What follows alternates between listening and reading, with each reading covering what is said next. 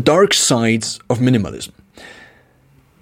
There is a book by Fumio Sasaki, Goodbye Things, the New Japanese Minimalism, which really got me in some ways, but also exemplified the negative, the dark side of minimalism in other ways.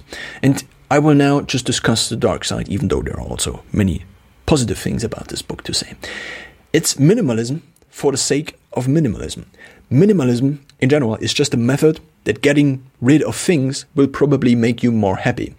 And it works, I think, because many of us have too many things. Therefore, getting rid of all of these things, if this is a graph, makes us more happy because we get rid of all these things we have to think about, we have to organize. Therefore, it makes us more happy. Know, also forces us to think about the things we already have and forces kind of gratitude.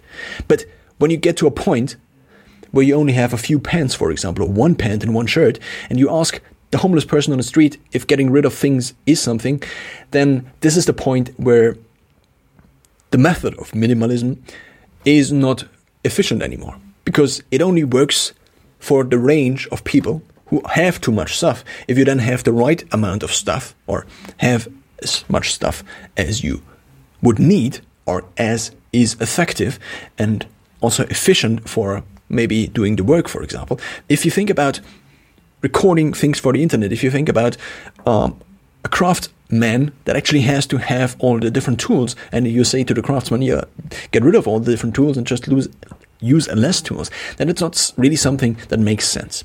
And in this book, in this book, Goodbye Things, there are all these positive things about minimalism. And here is the basic story. He said he felt kind of lost in life, kind of. That's only an exaggeration of all the different thoughts he put into into the consideration of minimalism. And then he discovered minimalism, and he realized that he could kind of derive a sense of purpose out of this new way of living. And there, I think, lies the problem. And the same problem is true for many different other things you can use to create an identity for yourself.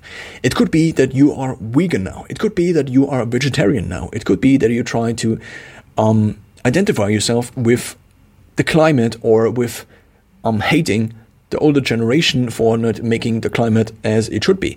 It could be so basically all these different things are often val- valuable and valid negative aspects or valid um, is valid criticism, but at the same time, it also acts for many people as sources of identification.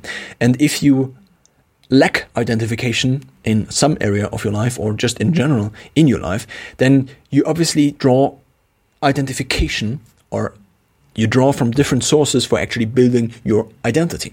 And with minimalism, I think this is where the method of minimalism becomes less or becomes suboptimal. Because if you derive your sense of purpose from getting rid of things, and this is also something I experienced kind of with myself, because I tried to implement minimalism into my life more and more and try and tried to get rid of things I didn't read anymore, I didn't need anymore.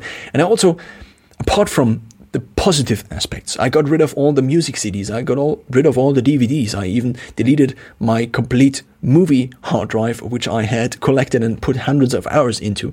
Because that's minimalism is also about choice architecture.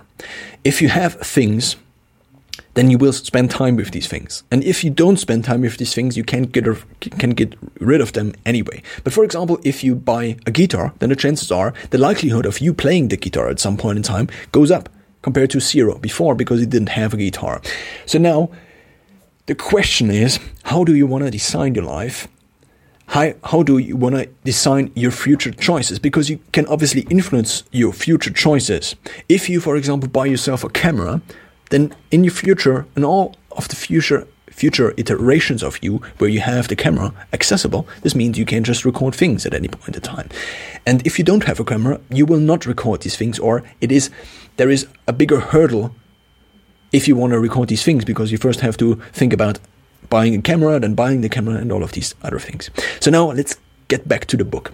In this book, he basically describes a very, very, very minimal life, which is obviously only possible due to the externalization of many different aspects of our lives. For example, you can externalize or outsource getting food because it is delivered these days. this doesn't mean that the guy in this book, Fumio Sasaki, doesn't get to the grocery, doesn't go to the grocery store anymore. But what I'm saying is that we couldn't, for example, just get rid of all the books and still be able to read if we didn't have digitalized versions of these books. Therefore, technology is the enabler for minimalism. You can just have a notebook and a phone, and that's basically, apart from clothes and apart from food and apart from hygiene stuff, almost everything you need already, and maybe apart from things like furniture. But, and this is also the reason why many can consider, many people can consider themselves as or can identify themselves as minimalist these days because it's very easy to be minimalist. Because our parents' generation didn't have phones where you could store hundreds, thousands, millions of books on, or listen to audiobooks with streaming and just cache all the files downloaded to your phone. This was not possible 50 years ago. It was not even possible 20 years ago because most books ha- didn't have audiobook versions.